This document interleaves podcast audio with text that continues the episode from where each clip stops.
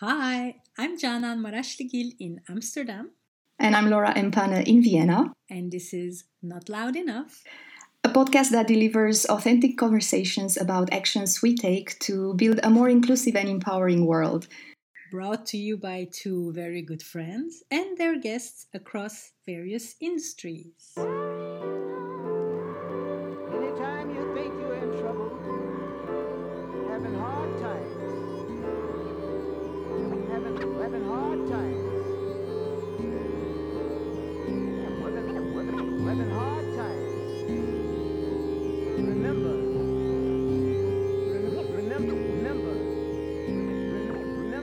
In today's episode, we dive into what inclusion means and how it can be a reality beyond checking boxes. We ask what is missing to allow us to create action in order to move forward to build more humane, inclusive environments in which individuals have the space to thrive, in which we feel safe and we belong.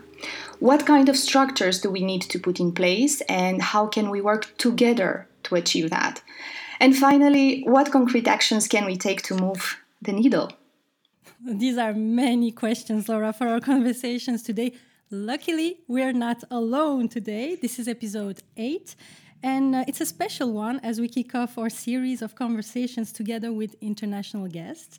And we'll reflect upon all these matters uh, and get some answers together with uh, Imran Rehman and Sean Ardeis, uh, who join us from Vienna. Sean, I hope I didn't mispronounce your last name. No, it was perfect. I've, I've, heard worse. so this is great. I know what it means to have your name mispronounced. So if if I did, please do let me know. So welcome, welcome both of you. We are so excited to have you with us today on the podcast. Yeah, thank you for having us. Yeah, thank you. Yeah, me too so happy that we get to talk, the four of us, uh, today and share our conversation uh, with the world. I had the pleasure to meet both of you earlier this year in April um, in, in Vienna when we had such a meaningful, meaningful exchange about our work. And um, we found many common grounds with regards uh, to our purpose. And here we are today. And I have to, to also mention uh, that around the same time, I also took part to a series of um, online workshops on leadership that, that you gave. And I highly recommend this, uh, this online workshop. And maybe later you can also tell us uh, how uh, um, people can, can join you. Now, you are both founders of uh, Kokoro, a digital tool that measures psychological safety, belonging, and collective flow in teams. You work and accompany organizations and teams in transformation to ultimately shape the future of work. And we are going to also tackle, touch on this uh, subject how does the future of work look like as we enter a new world of work? You are also working on building more inclusive environments through responsible organizations where people can be their best in a world that, as we see, uh, it's becoming more and more complex. Wow, that's yes. perfect. I think you could. I, mean, I, think we I don't think we could have done a better job of introducing ourselves. I think we yeah, stop that, capture we'll, that. We'll have Laura uh, follow us around and do our introductions for us. Thank you so much. Guys are really doing a fantastic job. I read this, I'm, I'm very uh, inspired as well. And as we can see, there's really a lot we can tackle in our conversation. And what we propose to do, of course, today is to look at inclusion from our various angles, you know, uh, touching on awareness and transparency, the role of leadership, why language is important, how these lead to transformation, and, and the concrete actions uh, that we all can take. Um, and of course, we cannot talk about all this without talking about what hasn't worked so far. Uh, sure, but be- before we dive into these subject subjects, uh, Imran, Sean, tell us more about your work uh, in inclusion. How did you get here, and uh, why is it important to you?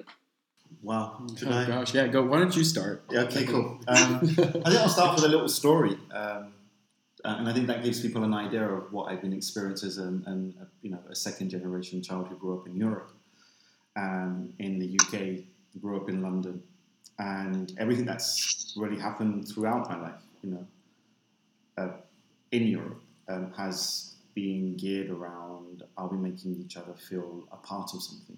um, whether it's community, whether it's an organization, whether it's a team. And this, I think, this this story just I think brings together a lot of what happens. Um, and this is about, you know, if there's going to be one question to ask, you know, who is in the who is the racist in the room? Um, it's not who you think it is very often, and it's not the most obvious person, and it's not the most obvious thing. And it's so easy to always point to the one that does it in a way that is it screams in your face because they stand on the street and yell um, horrible words at people.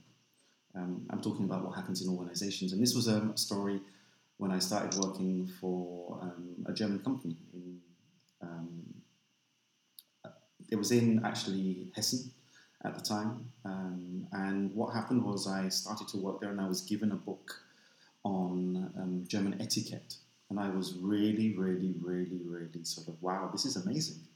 What, how nice of them to actually think culturally about how I'm going to integrate here. And God, this is really forward thinking. And being the expat that gets something like that, you think, God, that even, you know, this is even before you get post arrival training by Berlitz or some other company like that. And what happened then was um, I started talking to other expats, and, um, and I had already started to read the book. And they said, What book? what book? And I said, This book. And they all looked at the book and they said, We didn't get that book. And then I said, What do you mean? Then I asked some more expats, um, mm, and nobody else had got that book apart from me. Then I started following this up and chasing it and, and trying to work out what had happened. And ultimately, what had happened was um, somebody somewhere overcompensated um, um, based on my name and thought that um, because of my name, I will need unbelievably more help as a European with that sort of background to be able to integrate and be of um, and behave like a European should behave, uh, like shake women's hands or be able to deal with a different form of hierarchy, which is more eye to eye. Um, I did the best. I did the best next thing. I read the book, learnt the book by heart, and I called them all out on their behaviours and what they were not following in the German Book of Etiquette. Um, half of them found it um, were utterly on my side and found it appalling that it was given to me, um, and the other half rubbished the book um, and denied the book and said, "Look, it's better if you follow it. For me, there are other it's a, it's a story that uh, I, I, I, also heard with Migration Lab and with the refugees who would receive uh, these kind of uh, materials to uh, fit into the European way of life, so to say. It's, it, you're being policed before you've even begun. Yes, yes. What about you, Sean? Yeah, I mean, I mean, I'm going to take a different role because I've I've been on the other side of it. Obviously, um, my skin color and my I, I, haven't had that kind of blatant discrimination um, towards me in a way, but I've seen it around me, and I've seen the implications of that on organizations from a leadership perspective, but also from an innovation perspective and a creativity perspective and a possibility perspective of where are we going with this? What's the point of doing the things that we're doing, and why are we doing these things? And and how does diversity and, and various opinions, perspectives, and, and cultural nuances around your experience add to the, the opportunity and possibility instead of take away from it. And, and my, my, my learnings and my, my work have been predicated and, and looking at this from you know, a human behavioral standpoint, from a business economic standpoint, from a creativity innovation standpoint, and looking at how do we work in a way together that allows us to create something more interesting than fighting each other. I mean, because at the end of the day, I'm just really bored of it. It's just a really boring game to play. And for me, the possibility or the creativity element is more interesting. Yeah, to use our differences and use the things that we have from our unique perspectives to build something that needs to be built, to, to show a way forward in, in how it's possible. Yeah instead of bickering over things that are really at the end of the day quite trivial in my perspective of it. so yeah, but it's very interesting because there is something there is an issue. The trivial part these people see is there is they think there's a risk. It's a fear of power. I think it all comes back to power in some particular yeah, ways, yeah, and, yeah, and, and, the perception of power Definitely. and the loss of power, and and these dynamics that uh, if if you have more, than I have less and it's a really antiquated kind of um, old paradigm of thinking, I think. And, and I think we're moving hopefully beyond that. And you're seeing some organizations start to understand that if somebody else has more, it doesn't mean that I get less. And, and how do we create a pie that grows and not one that we divide? and that's what I'm, I'm interested in, in, in, in tackling that, that conversation and, and those, those things. And obviously, like you guys said before, we have to look very honestly at the things that don't work first to understand and take a really good look at where are we so that we can understand what are the things that we need to do to move forward. Um, because we've got to deal with those things. They, they don't just go away by, you know, um, giving it a rose-colored tint and then moving on. They'll, they'll, still sit there in the subconscious realm until we actually identify them and, and deal with them. And, you know, from my perspective, a lot of that work has to do with not just the minorities in the room and the people that don't have power, but the people who do have power. Um, and I think that's where more of the responsibility and um, possibilities lie in terms of changing these systems. Um, and that's where, you know, I, I think I'll kind of try and wear that hat today as we talk yeah and i guess all of us in this room you know we have all have our different experiences and you know i come from also from a, what you can describe as a minority culture you know muslim turkish growing up in brussels. But today i see myself still as a privileged person because of everything i achieved. And i want to use that privilege to really use my experiences of when it didn't work because i had to push harder than others. Of course like any second culture kid growing up in a western western culture but now I'm in a place where actually I have access to so much, which and now I'm trying to use that privilege. And I have a feeling that you you guys are also uh, in the same kind of uh, thinking. And Laura as well. You know, Laura, you came from uh, Romania too. You know, we we all we've all seen how. You, white Europe treats people like us, but uh, we we're now building all these tools um, to to go beyond uh, beyond our experiences and beyond what how they define us, beyond those definitions. And this is what I would like to talk with you about the tools, really, uh, and, and um, what tools do you use really? And but before we get there maybe uh, as laura we should uh, start with what doesn't work right? Uh, right because you mentioned sean for example you are and both of you actually you are long uh, working on this on these uh, topics since since long time. Um, diversity and inclusion aren't new topics. Um, but as the world uh, as the world has recently experienced it, it appears that we are still uh, quite far away from, from understanding what's all about um, as, as a society, as a community, uh, even uh, on individual level. And also, many organizations don't know what to do or what to, what to say. And uh, I'm, I'm curious, why do you think that is? What hasn't worked so far? Why? Because in some organizations, for example, we have been having these diversity and inclusion programs and so on. Um, but it seems it didn't work since since we are still uh, facing this challenging. We are still uh, talking about this. Well i think you already mentioned one haven't you? I mean something me and sean and myself always look at is is there a, um, a box ticking um, behavior and an, an automism in, in the organization? Of we've ticked this box because there is a rule or a law or a EU directive that heads towards that if that's dealt with.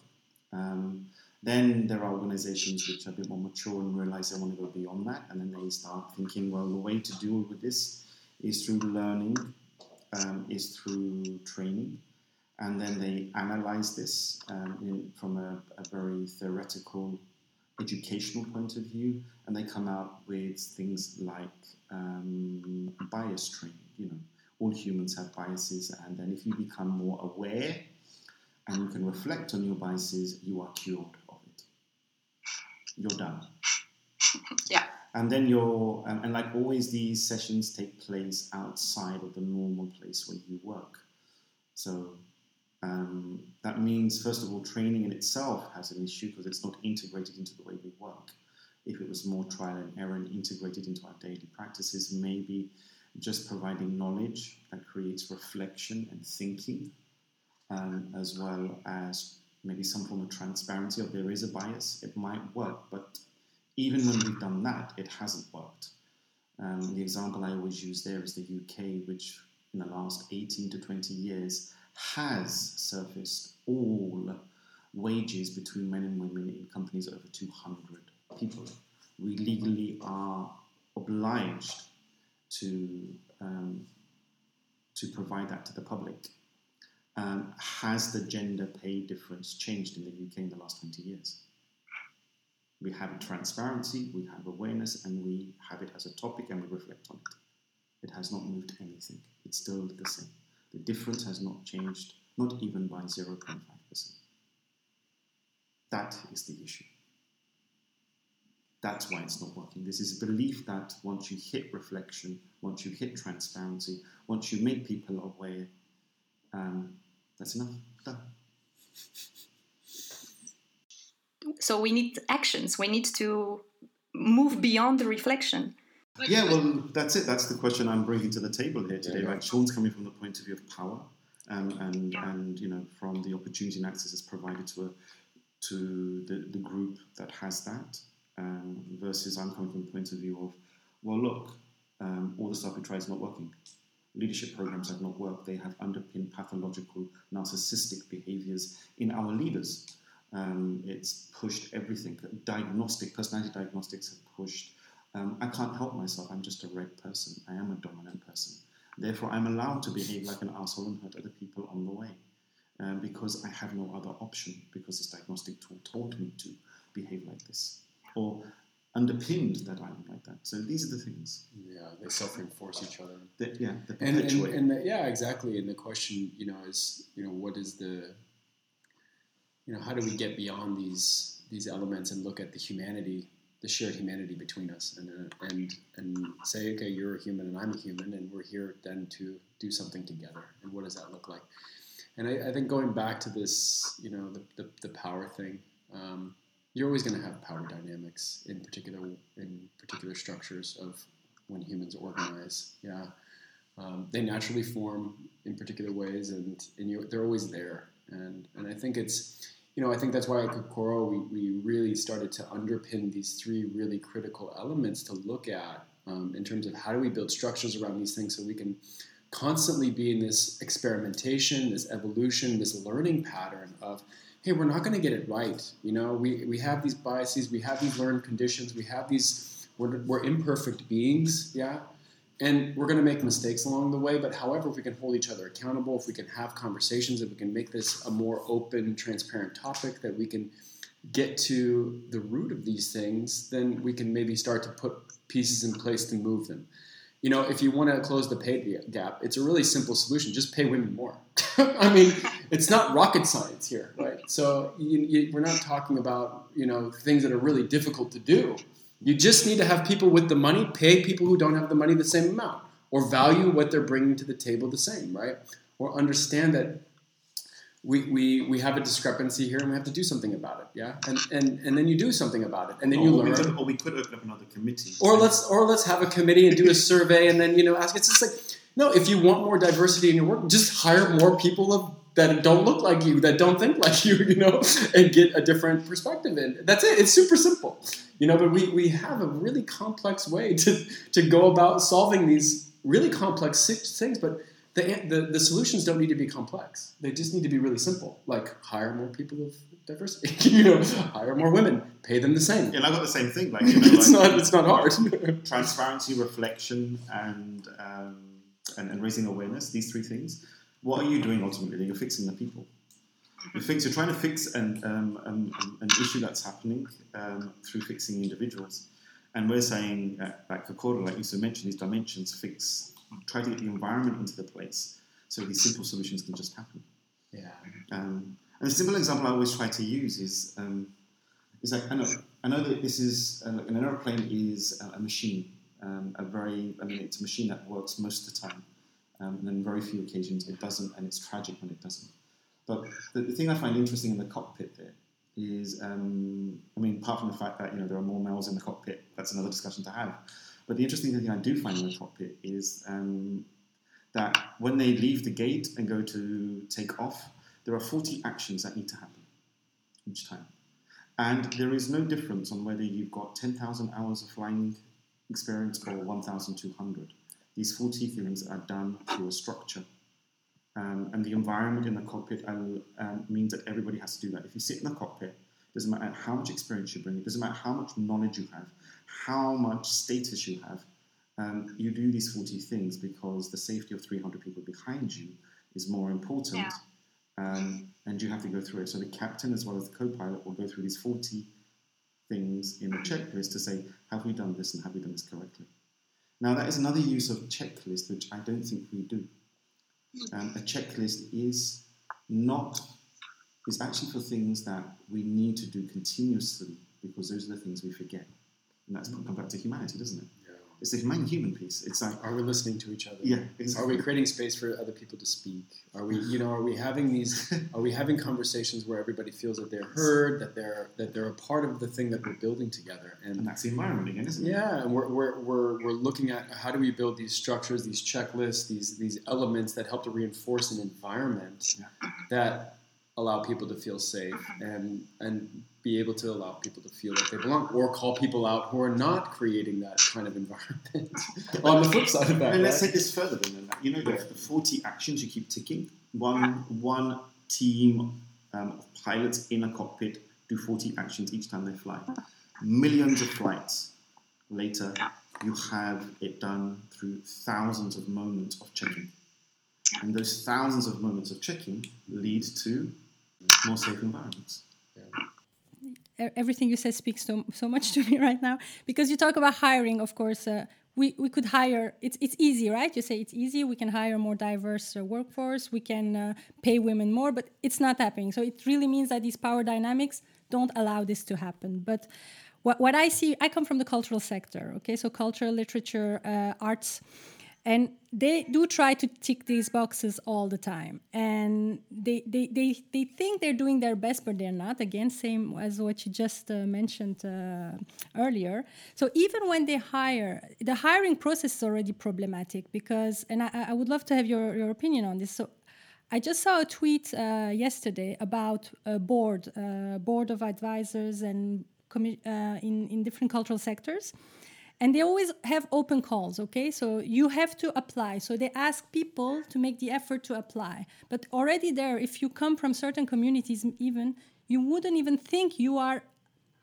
you have a place there because there's nothing in the history of those organizations that ever said you have a safe space here to be part of. You can have your voice heard here. So it took me for instance years to think that i could work in uh, prestigious, uh, so-called prestigious uh, cultural institutions because I never grew up in a culture that said you are allowed to be there, you are allowed to have a voice there. So how how should these kind of organization work to go get to these people, to find the, the, the diverse people in diverse communities and not just put on an open call and say, here, we hire diversity, but how, how can you make sure that these people are going to apply? So isn't the effort doesn't the effort need to be made by the people who want to to hire? And then after that that's about accessibility as well. And then how do we make sure we create safe environments for people to actually be happy to be there to to to have their voice heard but not be af- because you also know it takes a lot of effort for people who haven't been heard all their lives to come to around the table and try to say, you know, give their opinion or, or share their expertise because they will be silenced again. And it still happens to me. I'm 41 years old. It still happens to me when I'm surrounded uh, by white people on a table talking about literature and culture. So, how do we make sure that we do? Is it about policies? It is about stricter rules? Is it again about ticking boxes? But how do we make sure it works? I, I, I, mean, I've got a lot of opinions about that. You know, Sean, how would you? Yeah, yeah, start off. Well, the thing is, I mean, um, policy is the way to go. We know that. We know that policy is really, really important and being able to question it. But I think you need to have more um, people who understand what historical justice is in there. You need to understand um, um people who really understand social processes and how dynamics change. Um, so that, without a doubt, policy, that's where racism um, was created, which for me is the base of ignorance that's created sexism and all the isms and ableisms that we have issues with. Um, but putting that to the side, because that is once again getting back into the theory and something more hands on. Um, I don't know. Um, I think sometimes it's the. I mean, I'm going to be provocative now. The arrogance of the art world of not being able to look at football and the sports of how they go into the, the communities to find talent. Why couldn't you go and learn with them? Why couldn't you go and see why has um, why have um, you know the women and the men um, that that do sports? You come from high level sports as well, sure. Um, baseball, where they go to the these communities and they know that there is talent and they are not hit by I can't see myself there. And what are these people are going to show us? But they go out and they look and they create spaces for people to come and play and join in teams, coach, um, help people through not only family problems but to get better at sports. And out of that, they see talent and then they hire. And I know there's a lot of science behind it now. In the meantime, there is a lot of science behind it. That's that's that's one one area that we're too. There's one area that's become so full of itself that it's not able to learn from making the world its classroom. So going somewhere else and seeing how it works. Um, then also, uh, it's not being able to create spaces. I mean, it's always driven. You know, when you look at architecture in the city, the minute you um, look at how much space cars take up in the roads, um, if you then start creating spaces where people can meet and talk, and then the newspapers also deliver news on all the communities of the city, and then people start talking on the benches about, well, look, I, I, I, oh, you're from the Ethiopian community. Look, I read in, in our local newspaper about this in your community. Um, but we don't look at newspapers as a way of being able to report on all ethnic communities. And I find that is another way you could go. And um, these are just like small little examples of learning from other people and seeing how other people are doing, but also creating um, what you said opportunities and access um, that create conversation. So being able to trigger conversation through structural change. And we don't do that, do we? We are continuously serving either um, um, cars to ensure people can get from one place to another because they can live their lives, get the kids to school or live their families, get to work. But we don't think, well, hang on, maybe it will be more beneficial for a very multicultural city to take the cars away from the city, create spaces where people meet, and suddenly you could deal with a lot more issues because people sit down and start talking to each other. Yeah, I mean, I, am gonna take this from a from a perspective of looking at. Um, um, you brought up a lot of good points, and, and I think that there's one thing that really stuck out to me here is this. I think what we're not addressing though in this in, the, in this conversation is the ism of nepotism and and this I'm I'm I'm doing it because I'm going to scratch your back, and then later you're going to do something for me and not not necessarily who's the best human that we need to put along our side to do something interesting together. And um, this self-serving kind of behavior, I think, gets into a really dangerous place really fast, and you get a lot of mediocrity that way. I think that's where we get stuck in, in these loops of mediocrity, and and this this is good enough. Uh, it's like, yeah, that, that's okay, but what, what, it could be better. You know, it could be more interesting. It could be more fulfilling. It could be more inclusive. It could be more. We, we could we could we could provide more opportunity and access to more people. Actually, if we did it a different way, and that's the conversation that we're not having because it's still very all these self reinforcing and self serving structures that we have from from a socio political and a and a socioeconomic standpoint. Um, they're just ingrained, like you said, from a, from a policy standpoint, and we're not tackling those things. Yeah. Yeah, I mean, I'd, I'd make like if you are in a situation, if you want like to walk away today and say, like, can I start today? Then walk into any situation, and if you see these two things happening, then um, speak up and point it out to people. And the two things I always point out is othering, with people when somebody's being othered, like you said, like you suddenly realize people are being excluded by othering you know, oh, they're different, they're not my problem. Or if they're doing what, I mean, we're going to use a colleague we have, Tiffany, who talks about it, um, same, sameness making, trying to make somebody the same as somebody else. That you can only be part of me, Sean, if you become like me. Yeah, I'm the EU and you're America. Not until America yeah, becomes yeah. a bit like me will you be able to come and join our economic community. And we're thinking, no, hang on. Um, in fact, both the US and Europe have a, a responsible role in knowing that, we are a superpower. Yeah. And when we go to other countries and we want to grow the way our democracy works, and we do have good parts to it, yeah. um, then it is, is our job to listen, not Yeah. listen to fix, but listen to understand and listen. And we don't do that. We Listen to come in, learn. listen, Listen, to learn. listen to grow together. And if we did that, yeah. but we don't, we come in already. Well, saying, this is this is we're going cult- to fix you. yeah, yeah. This is cultural fit, right? Yeah. And this is the idea. that's what's This is the idea of cultural fit in organizations. Oh, you have to be a cultural fit.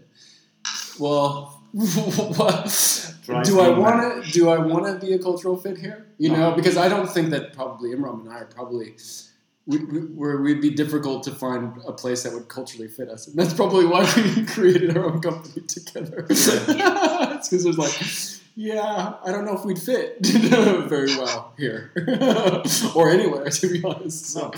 so no, it's- is, isn't it? Isn't it's it? that I idea of talking now fit, like to a group of people, and and we did um, um, a session last week called "Disturb to Evolve," um, and it was around like you know what, how do you create this point of view? What we're talking about today, and and there was one person from Cisco, your old company where you used to work at, who said, well, for her it's become more of cultural add, and going back to what you Mhm. said as well, and you work with words, don't you? So you're a real semantic Yeah. person.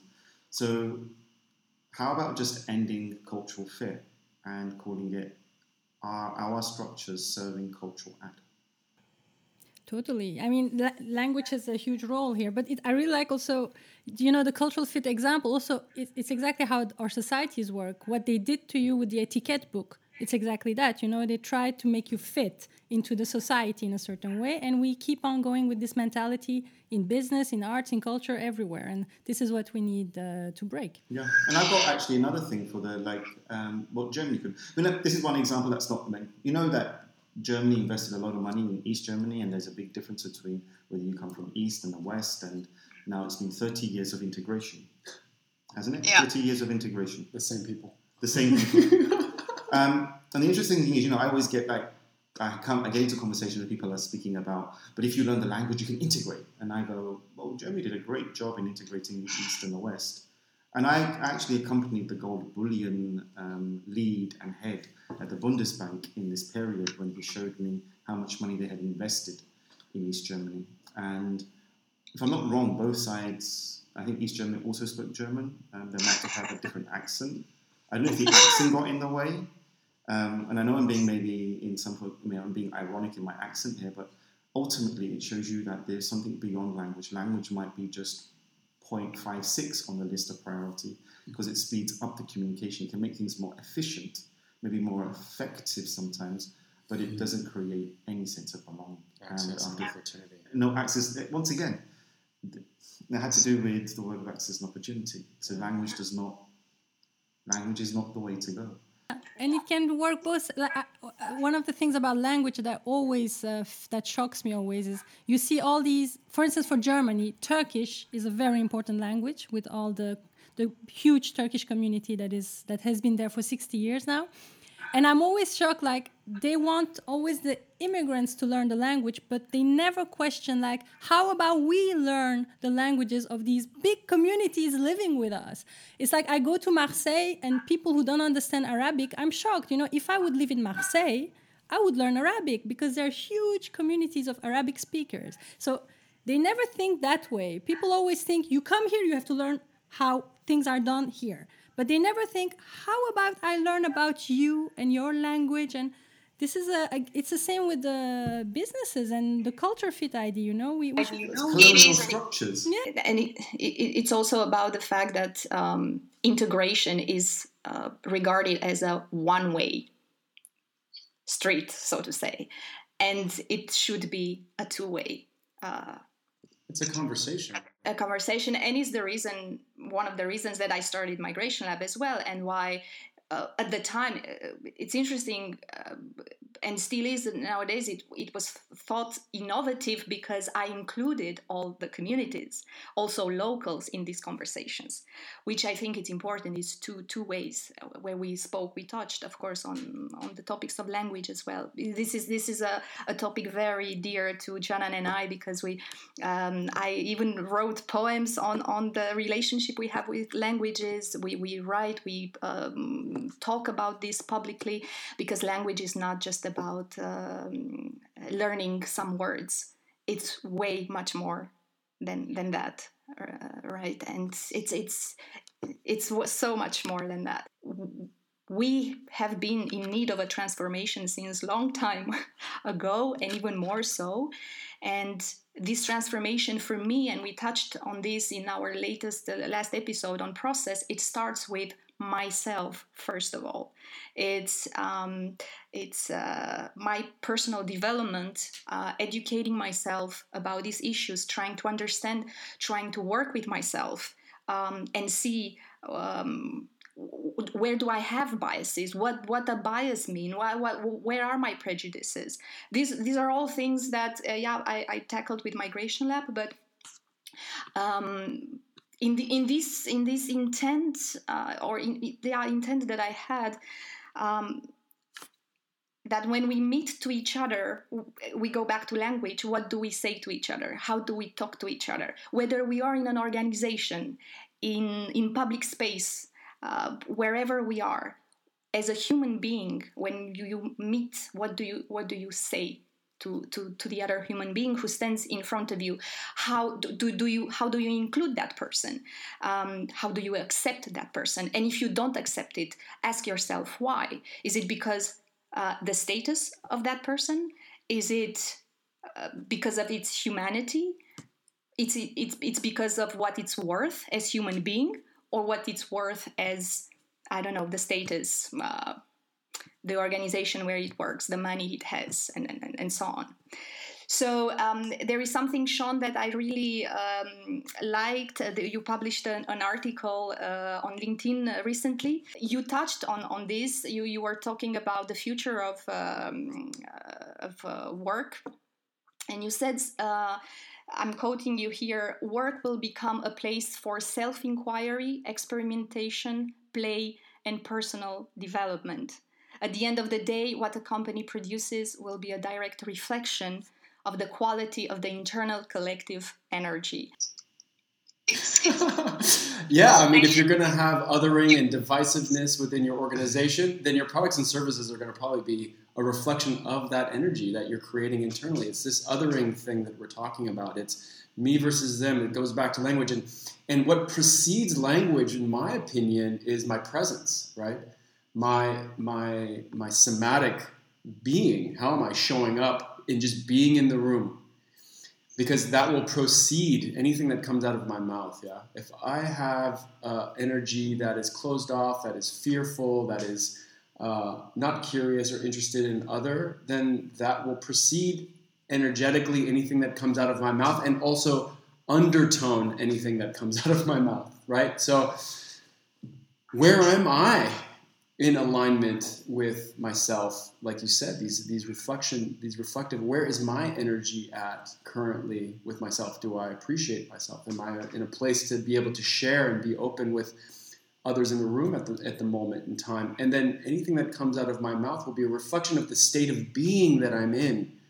Yeah and this idea of being and doing are so interconnected. Yeah what i am and how i am being will be a reflection of what comes out of my mouth how i say it and the actions that will pull pull me. Yeah, I'll, I'll be pulled by particular actions. So um, the more in alignment that I am with myself, um, the the better I can show up for others, right? In, in some particular ways. And so this this piece of having an organization or an environment that allows for individuals to be in alignment with themselves. Yeah. Whoever they are in their fullest essence, right? Whether they're uh, it, doesn't matter to me, yeah, um, what you are. It's the contribution that you're bringing to the table that allows us to collectively go to where it is that we want to go in a fun way, yeah, in an opportunity kind of way, in a creative kind of way. Okay, so let's. I like. I see. So, so that's that. So now what happens? You go out into the. You're in that environment, and say in this environment you meet now somebody who believes all the foreigners need to leave Europe yeah. What does this help you do? If you are in alignment with yourself, it started with you, what are you able to do? Do you then other this person because of their view? Because they believe all foreigners need to leave the country? What do you do at that point? That's the question I have then. Because yeah. that's great, that's fantastic, but yeah. you have not interacted with the world yet. Yeah, exactly. And then when you get out there and interact with the world in this particular way, the, the question is, how are you putting aside, in a way, it's it's the curiosity and understanding and the questioning of that individual for them to see their own reflection in a way that's honest for them. Yeah. So I can be more clear without bringing my fear and and and and upsetness about that point of view, um, and saying, okay, well, how do I let this and allow this individual to see a clearer reflection of themselves through me, yeah. without without yeah, there's a judgment. We're going to want to judge that perspective in a particular way. Yeah, we're going to want to make them wrong, and in doing that, we're going to move the conversation nowhere. No, yeah. that's it. That's it. And we're gonna we're gonna move the conversation nowhere. And actually, what we'll do is we'll create more polarization. Yeah, we'll make that person feel more entrenched in their point of view about the foreigner, and we'll be more entrenched about our view about this person needs to change. Yeah. So you just create more polarization in that particular instance, right? And so, how do I meet that individual? Yeah, I don't need to agree with them particularly. Yeah, I don't need to have the same point of view as them, but I can maybe see that their experience, their cultural upbringing, their dynamic, their their set of life experiences led them to that point of view. My particular set of life experiences led me to this point of view. And if we had switched roles, maybe we would have the same points of view. I don't know. yeah, and, then that is, and then now where's the shared humanity that we can say, okay, I'm I can be compassionate. I don't need to agree with you but I can respect and be compassionate with you as a human being and listen to your point of view if you're willing to do the same for me. And if not, then we need to put a boundary down. Yeah, we just need to say, okay, look, this isn't this isn't going to work here, or in, but do it in a respectful way. We can still be compassionate. We can still still be open and understanding to that. Um, and I think that's it. That that is for me. Then why don't we then spend time with people rather than do bias training? Yeah, if you want to do training, if you if you've got if you have to hit that box as L and D HR and say, but I've got to do something, then do a session on how to hold space yeah. and hold ground. Yeah. Then that's what you. I'm banging the table now. Sorry, you can't cut that. Sorry. So you can see that's like then spend. That's more interesting, right? How do we build an environment where we can actually have discourse? That's it. That's it. Because what we do now is we build environments that are building more polarity and not and having discourse. Yeah, yeah, exactly. And that just creates more polarity. Yeah, exactly. Yeah? And we don't get to uh, what's more interesting here. Where, where's the opportunity here? Where's the possibility of us bringing these things together and saying, okay, it's a two-way street. It's not a one-way street. Okay, what does that two-way street look like? What are some experiments and things that we can do on this two-way street to allow us to come to a more interesting um, place to, to, to, to be with one another? Yeah, exactly. So like like I've always thought about the Turkish community in Germany, Kenan, because I spent 11 years there, working for German organizations and traveling the world and working with German teams and and you know building technical products and um, across the world. And and one of the things that always got me was um, that they never ever like you know one of the things I really like in the German Gesetzbuch, the book of law they've got, are the 19 uh, Grundgesetz, the, the foundational laws that make the country. And they're very beautiful if you read them. Um, you don't need um, intermediate German is enough to read them and understand them. Um, and and I never understood um, why they didn't make more of a play out of that. Why didn't they like translate this into all um, the languages that do exist, whether it was Italian, whether it was Turkish, whether it was Serbian, um, all the people that you know Russian, the, the people from, from Russia that came to Germany. And why didn't we see those come up in the communities in a playful way, whether it was done through statues or whether it was done through there was there could have been a more beautiful way of actually getting people just imagine a colourful poster of, of, German law next to um, a kebab imbis and, and people saying what is that and talking in Turkish about it or in a different language um, and start realizing oh hang on is that the law of the country but you do it in such a way that it becomes playful and it's coming back to we as governments can create space. And this space can then hold tension through a playful way of showing this is who we are, this is where you are, find out where you are. And that then gives the invitation to all the small communities to say, look, we're allowed to form a new identity here. I might be Turkish, but I might also be German. But hang on, I'm neither. But maybe I am both. But hang on, if that means yeah. I'm both, what does that mean for me? Exactly. Uh, yeah. And I like that you talk about play because uh, I have a question uh, for both of you actually. So play requires that we have our emotions shown, right, in a way. But do you think we are, we, whether organization or as a society, are afraid of showcasing our emotions publicly? And is it maybe one of the major issues that we don't bring emotion into trying to solve all these issues or into the workplace? What is the place of emotion? Because for play to happen, you also need to have to be able to express emotions. You know, I, I don't know where that comes from, but I, I struggle to understand it because um, I think nature in 300 million years um, worked out that the only way to navigate complexity is through emotion. It made us into beautiful learning machines. So I, I, I just, every emotion is a construction of the context. And um, you are not rational before you're emotional, you're emotional and then you rationalize the emotion. So um, whoever said that is broken. So then our societies are broken if that is the case, if you, if I agree, if, if you're saying that is what the case is in society, then we are broken. What's the un, it's the it's the unvaluing or the uh, the the the the belittling the belittling of the unseen is really at the end of the day, right? We have these unseen connections, we have these unseen energies, we have these unseen emotions and feelings that we're we're um, carrying with us all day long, but we're asked to continually to suppress and and not allow these things to to be in the room or in the space because we don't have the ability to hold it. You know, we don't have the tools to hold it. We don't have the capacity to to understand how to allow those to be without reacting to them in some particular ways, right? So for me, play, the foundation for play, you have to have safety, right? You have to have people feel a sense that they can express themselves without fear of consequence. I need to be able to experiment. I need to be able to take risks. I need to be able to try things and fuck up. Yeah. and not make me feel like I'm stupid. Yeah. Because when we're dealing, like Imran said, in these states of complexity, in these states where we're at right now with organizations and COVID and, and a lot of uncertainty, from a socioeconomic standpoint, from a technological standpoint, from a what the hell is going to happen next standpoint, we need to have not just one individual's emotions at the table sensing, we need to have a diverse group of people at the table who are all sensing at the same time.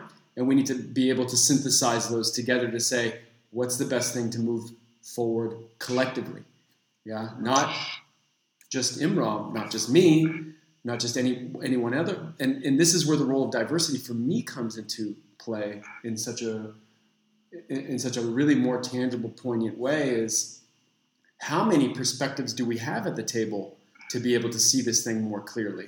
Yeah, and that's the opportunity for me because I don't see the same things that Imran sees, and our other um, people that we work with see different things than what I see, and I need that perspective to be able to get a more clear view of what the reality is so that we can take a more accurate step forward together. Not me individually, it's irrelevant. Yeah. We use that in our coaching, don't we? we when we work with teams, it's teams, totally irrelevant. What our goal in to surface data, to get the data to work with, what we're trying to get the team to is to answer the question. This is the question we get them to answer. It's um, what are you thinking but not saying? Yeah. Because that is the data that's going to help us. Yeah. It's, That's it's the, the most... thing that needs to come out so that we have a clearer representation of if I look at if I hire you and I and I believe that what for if, if I don't trust you to have your opinion, then I shouldn't have hired you in the first place. Now, if I hired you, uh, then I, then there is some understanding that okay, you, you have some competency and there's some value here that we can um, we can gain from um, being in this relationship together. Now, now I need to give them that opportunity, that platform to be able to express that stuff. Yeah. And how do I allow that all to be, like you said, that tension all to be there, even if I don't agree with it? I don't need to agree with it. Yeah. The question is, how do I get it in a place where we can uh, synthesize it so you feel that that expression's been heard, even if um, we may or may not agree with it, but it's heard, it's understood, and we've incorporated that in, and collectively we've decided to do something else, and that's okay too. And if you want to be a part of it, you still can, and here we go. you know, this is the disagreeing commit kind of thing, yeah? And at one point, we need to get to that point because we can't get 100% consensus, consensus sometime because it's too slow. In, in some instances. Yeah, we need to move much faster, and, and it doesn't always work. But then that means that I need to p- pull back and support where the collective wants to go, what wants to emerge through the collective, and that might mean relinquishing some things on my side, or stepping back, or deferring, or saying, "Okay, yeah, that's good. Let's move. I'm, I'm supporting this." And I don't have to agree, but I, let's go that way because that's where we need to go. Thank you for saying this, Sean. Uh, I have a question here. I know most of people know me from Migration Lab, but I've been working uh, since many years in PR and marketing and been working in different kind of structures, more or less hierarchical. My question here is how do we do everything you just talked in a very hierarchical setup in which leadership um, is surviving on the emotion of fear. How do we how do we I, I don't even know how to ask this question. What do we do with these these leaders? Where do we start the transformation here? We, we deal with them a lot. I, mean, I think Imran, Imran and I are constantly faced with the same challenge you know if, um, it's not an it's not always an easy solution and I think it takes it takes a group uh, of people to stand for something more interesting than what that one person's individual agenda is. And again, it's going back to this what do we all collectively show up for on a daily basis? And do we stand for that? And do our actions and how we show up reinforce that? Yeah. Because if I can stand for that, if I have something that we're worth that's worth standing for, then I will stand for it regardless of the circumstances. Yeah and I'll and if that means leaving and walking away from this job, then that's what that means. Yeah. And how seriously are you committed to that vision or that goal or that collective thing that you set out to do together? That for me is always, if I don't have that within a team, within an organization, within a I don't do anything. I won't move. And I'll do that with my teams. I said, guys, if you don't understand clearly why you're showing up here and what you're doing together, there's nothing to do. There's nothing to do because you need that thing to stand for. Because I need to hold people accountable. Why are we doing that? Does that help us do the thing that we set out to do? And if it doesn't, then I go or we do it. Yeah. And if I don't have the thing, then what happens is if, if they start playing other games politically to, for their own self interest, it'll be so blatantly obvious to everybody else that they'll look stupid. Mm. And then I just don't, I just go, okay, are we about this or are we about this? We need to decide here. And then now let's be honest and transparent. If we're about your individual bank account and your personal agenda, then we stand for that and everybody knows that's what we're doing. Okay? And then whoever wants to stay can stay.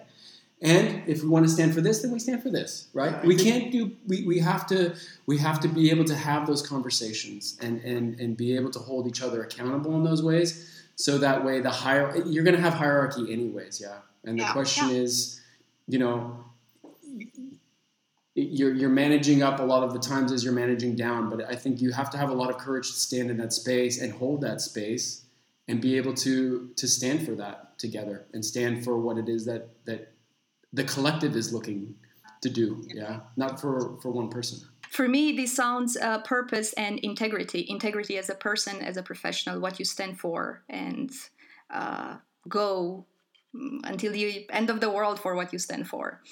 I, I would like to challenge a bit here because I, I, I am totally an idealist when it comes to all this as well. I'm totally with you on in here.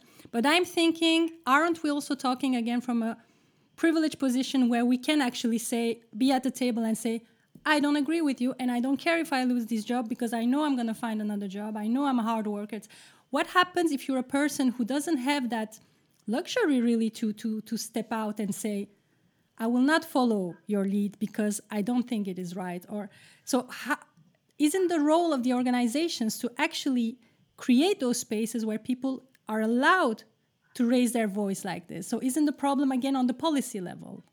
Yeah, it's yeah, yeah. yeah. yes. Oh but yes, I, I, of course. I saw, I, I, saw two situations here now. I saw you in a workshop dealing with a situation, in a session where you're yeah. moving a movement and transformation with a team, um, and I thought your question was just directed generally at. Um, well, look, this is what I've been faced with as a personal experience um, going through organizations, and I see this not changing. And what will move this? And I think there are two different things going on here. There is the when we work with people in a room, and we have to make things very, very clear. Everything, nothing is right or wrong. We all say in the day, nothing's right or wrong. If we decide to serve one person, and he or she is the king or queen, then let's agree to it and let's serve that person. If the other side is that we're going to move collectively in the most diverse way possible with inclusive structures, um, working out what work needs to be done, what roles will serve that work, and finding the people with the talent to be able to get that done. If you're going to work that way, then that's great. If we want to work the other way around, where we serve the people and we give them a special role because there are father figures and mother figures, and then we think about how we get the work done based on their on this role, then that's fine as well. We're not, we're not saying it's right or wrong. We're saying well, just make a decision and, and go with it. Um, then come back to your question about well, what is it? What is it that will move policy? What will be? That's the question we're asking with Kokoro. What will get organizations to start thinking? Um, look, we need to move a structure. We need to change the way we do bonus systems. We need to do, like you always say, like culture ultimately is about decision making. How do we change the structure so people make decisions in a different way? Um, and there you have to look at policy again. And the way we do it at Kokoro is we realize that the data organizations have always collected is faulty. It's blaming data, it's formative, no, it's not formative data, it's summative data. It always validates the past. And it's always top down. It's they, they, the data you feed, you do your questionnaire, it disappears to the top leaders. And they decide it's question 26 that's the problem and try to fix it with a top down solution.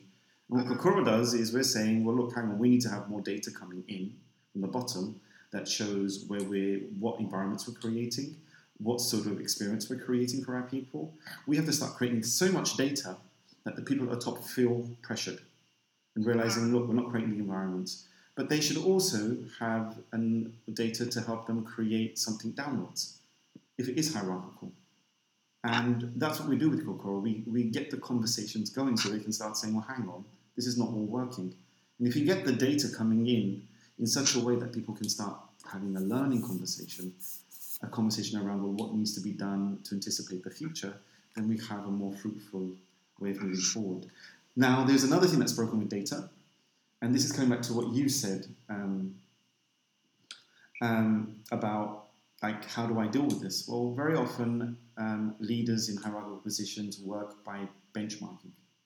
They benchmark your performance against some external benchmark. Mm-hmm. Um, that's called social comparison. Social comparison will always break people. If I say to my children, like Sean says to his children, look, son, look, daughter, why can't you be like the child of our neighbor? She or he is much better than you. And look at the prime example of how they treat their parents. If Sean and me did that to our kids every day, what would our kids turn into? They'd Be pissed off at us. and they'll emotionally be broken as well. Yeah, totally. they will be, be exactly. So, what is the thing that we need to start doing? Our leaders, if there's something you just you have to start doing, is is allow people to lie to themselves. If a leader lies to himself, then that is a better thing to do. But you have to keep showing that person data to show them. At one point, they will wake up. So it's it's yeah. it's temporal data. Yeah, and well, John, I want to I want to talk about this position of privilege, and and I think that I think you're spot on with that, right? I mean, and, and this is where it goes back to people who have the power have more responsibility to stand up yeah. for others who don't have the power. And yeah. and when you're looking at hierarchical organizations, it's if if the collective is feeling that something wants to emerge, and there's somebody that's going against that that needs to be called out in a particular way. Whoever has the most power in that collective is the one that needs to call out that person. And it's usually the white male individual who needs to call out another white male individual. And I'm talking uh, mindset, not skin color. Yeah, it's a colonial mindset. it's I have power over this group, and it's that person's responsibility. And I'll give you a very specific example. When I first moved here, I started another company with another um, with five other Austrians. I was the only non-Austrian in this group, um, probably the youngest one as well too. There's one other woman in the group, um, and the guy whose idea it was, who started this thing, thought he had power over everybody else. And um, I said, no, you don't. you know? And I kept calling him out, and I kept calling him out. I kept calling him out to a point where I said, I'm not doing that until we are collectively understanding what it is that we're doing, why we're doing it, and where we're going next, and how you fit into this, and we're working on this together. And I'm not moving anywhere to a point where I just we, we had to end it in, in a particular way. And I don't think that he's ever probably been called out that way. And I was willing to bring down the whole thing until we were at a point where we collectively understood what we were doing and why and how and, and that everybody was aligned and we were moving together on it. And and I was I said, no, I'm not taking that money from that investor, which is was a substantial sum of money, until this gets figured out. Brought in a coach, brought in other people, tried to work, didn't work. I said, okay, it's not to work. Done. Game over. I stopped getting a salary. I haven't gotten paid. You know, it's like I had other, I had risks on the line. I didn't have other opportunities. I'm also an immigrant in this country, so I, but I had, I had the, in my mind, I had the, the responsibility to stand up for what others were saying, were thinking, but not saying, because they were telling me, and now it was my responsibility then to stand for what the collective was actually trying to express, but not expressing or not feeling that they were able to express it, and I just didn't give a shit because I knew that eventually it eventually would break. Yeah, if it wasn't addressed that at that point in time. So it's the responsibility of the person who has the most perceived power or privilege or responsibility in the room that can stand against those hierarchical structures. Yeah, not the minority. The minority has no. It's not gonna. It's not gonna move. Yeah, yeah it's not and, gonna we, move and that's what the science in Kokoro shows that the leadership have to build the belonging structures. Yeah, It's the it's got a top down. It's a top down. What comes top down Top are the down belongings, and that comes back to your point that it's the leadership's position and job to create those spaces. But how ready are leaders to do that? Are they today? Uh, how, how, how do you see that? Because you work with so many organizations. What is your you're taking the pulse every day? Yeah, I mean, I work. I got a lot of coaches in the company at the moment, and I find very often um, my view is biased because I'm very often in coaching situations and with leaders who now are up to board level, um, and they know that they need this and are open to it. So they, so it's always like everybody. I'm, you know, I do occasionally get um, a leader um, once in a while where the board level has says if you don't work with Imran, um, you're gone because the board want them to move that direction. I think there is more and more happening. I think it's still very fragmented. Um, I think the place to start there is to remove all leadership programs because they have failed us miserably. it really stopped them. I, and when organizations come to us and ask for leadership program, they say, seriously, you think it still works? Really, do, do you believe leadership programs are really working for you? I will ask all L&D people who are listening to this, really, do you really want to continue with your leadership trainings? Because the last 30 years of it has not worked. And I will put my hand first. I've created loads of these programs across the world, across the globe, and I have failed miserably. So, what is it that we need? And one of the things I got really inspired by was by NASA's work after um, we lost the seven astronaut, beautiful astronauts. Is it the Challenger? Challenger. The Challenger. Was there the Challenger Yeah. that blew up? Um, is they don't do that anymore. They do what they they work on. Um, they work with their leaders on speaking up, which comes back to what Sean said before about playing, creating safe environments. That's what they work on, doing programs around speaking up. If you look at speaking up, what do you look at? You look at risk. What is risk? Risk is probability and consequence. You always need data to work out, well, what consequence will this conversation have on me and my environment? And that's what they work on ever since then. Because the reason why those we lost those beautiful people mm. was because somebody could not say no or speak up in front of people with power. And that power was based on very experienced engineers. Yeah. When you have an experienced engineer before you, you then suddenly are so small. But it's a f- fantastic way, I think, to, to go towards the end of our conversation because we've been speaking for an hour, 10 minutes now, which is uh, fantastic. And we could go on, I think we could go on for hours about this topic. But um, what the things I have noted, which I, I, I think are very important. So, speak up and play. I, I find that really one very fantastic summary but also inclusion is a conversation and of course in in in our conversation now, we didn't answer all the questions. We we even asked more questions. I have a feeling so. Uh, our listeners maybe are gonna feel yes, okay, but then what? But I think going back to what you say, Sean, about you know integrity, really, like if every single individual would be able to act like that in a workspace, to speak up and allow play, maybe we would live in a much much better democratic, open, and inclusive society. So it does start, of course, on an individual level with people like us who have a bit more power than others. That's true with, with the work we do, with the networks that we have built. So we are doing our part and we can even maybe do more, but this is up to us to decide. But we are trying to do this with this podcast laura and i for instance inviting experts like like yourselves. What i also noted in your last example yes expertise we should also value expertise and knowledge. And also that just because someone speaks from an expert point of view doesn't mean they have to silence other people either you know?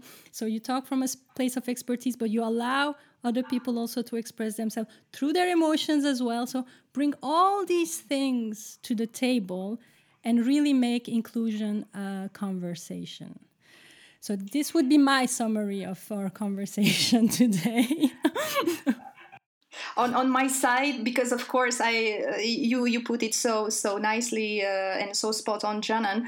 Um, I would just add that um, uh, I feel that we are all optimistic about uh, where we are going, right?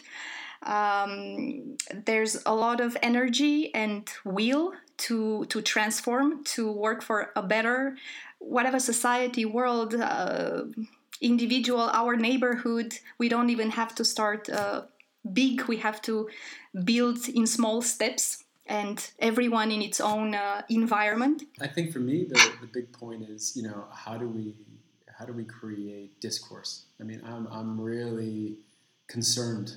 Um, you know, you look at the states, you look at the political environments, you look at organizations, and you know, we're really good at polarizing. I think we've got that down yeah, we, uh, we, we check. Humans can polarize. You know, we can we can other people. We can you know make people feel little. Um, what's the opportunity? Where, where where can we go next? What are the possibilities to to build new structures, new organizations, new realities that uh, that that do the opposite of that?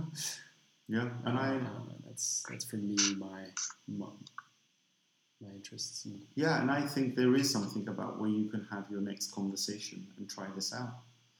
For me, obviously, you have to feel safe. You can't be in an environment where you feel threatened. If you feel that you, you don't pick a conversation with somebody who's giving you the feeling that you might be hurt, so move away.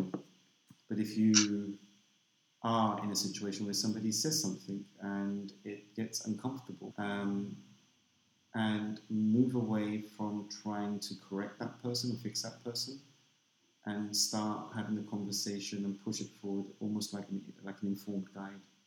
Mm-hmm. and hold that space and see if you can hold how, how, how long can you hold this uncomfortable space um, and keep doing it with compassion and empathy until um, mm, something changes there. That's what I'm looking at. That's what I, I find is something we've been trying to do here that you know it's it really is it, whether it's with your parents, whether it's with your family, whether it's with your team members, whether it's with somebody you just met at the bakery, um, whether it's you're at a party on a Friday evening, you've had two glasses of wine, and then somebody throws a comment um, about how much they really really enjoy Trump, uh, Boris, or some of our other leaders like Modi or or some of the other people that are seen in organizations. Um, and it really hurts you and you think no my family has been hurt by this. I have been hurt by this. Um, and see if you can hold it and even with um, the alcohol in your blood. Not boil over. No, exactly. Hold it. Um, doesn't mean you're able to say that your their opinion angers you? It makes you feel upset but hold it. Yeah. And let them feel your anger and allow it through the empathy for them to to see, well, hang on, he's not moving away or she's not moving away, she's not gonna, she's of shutting me down.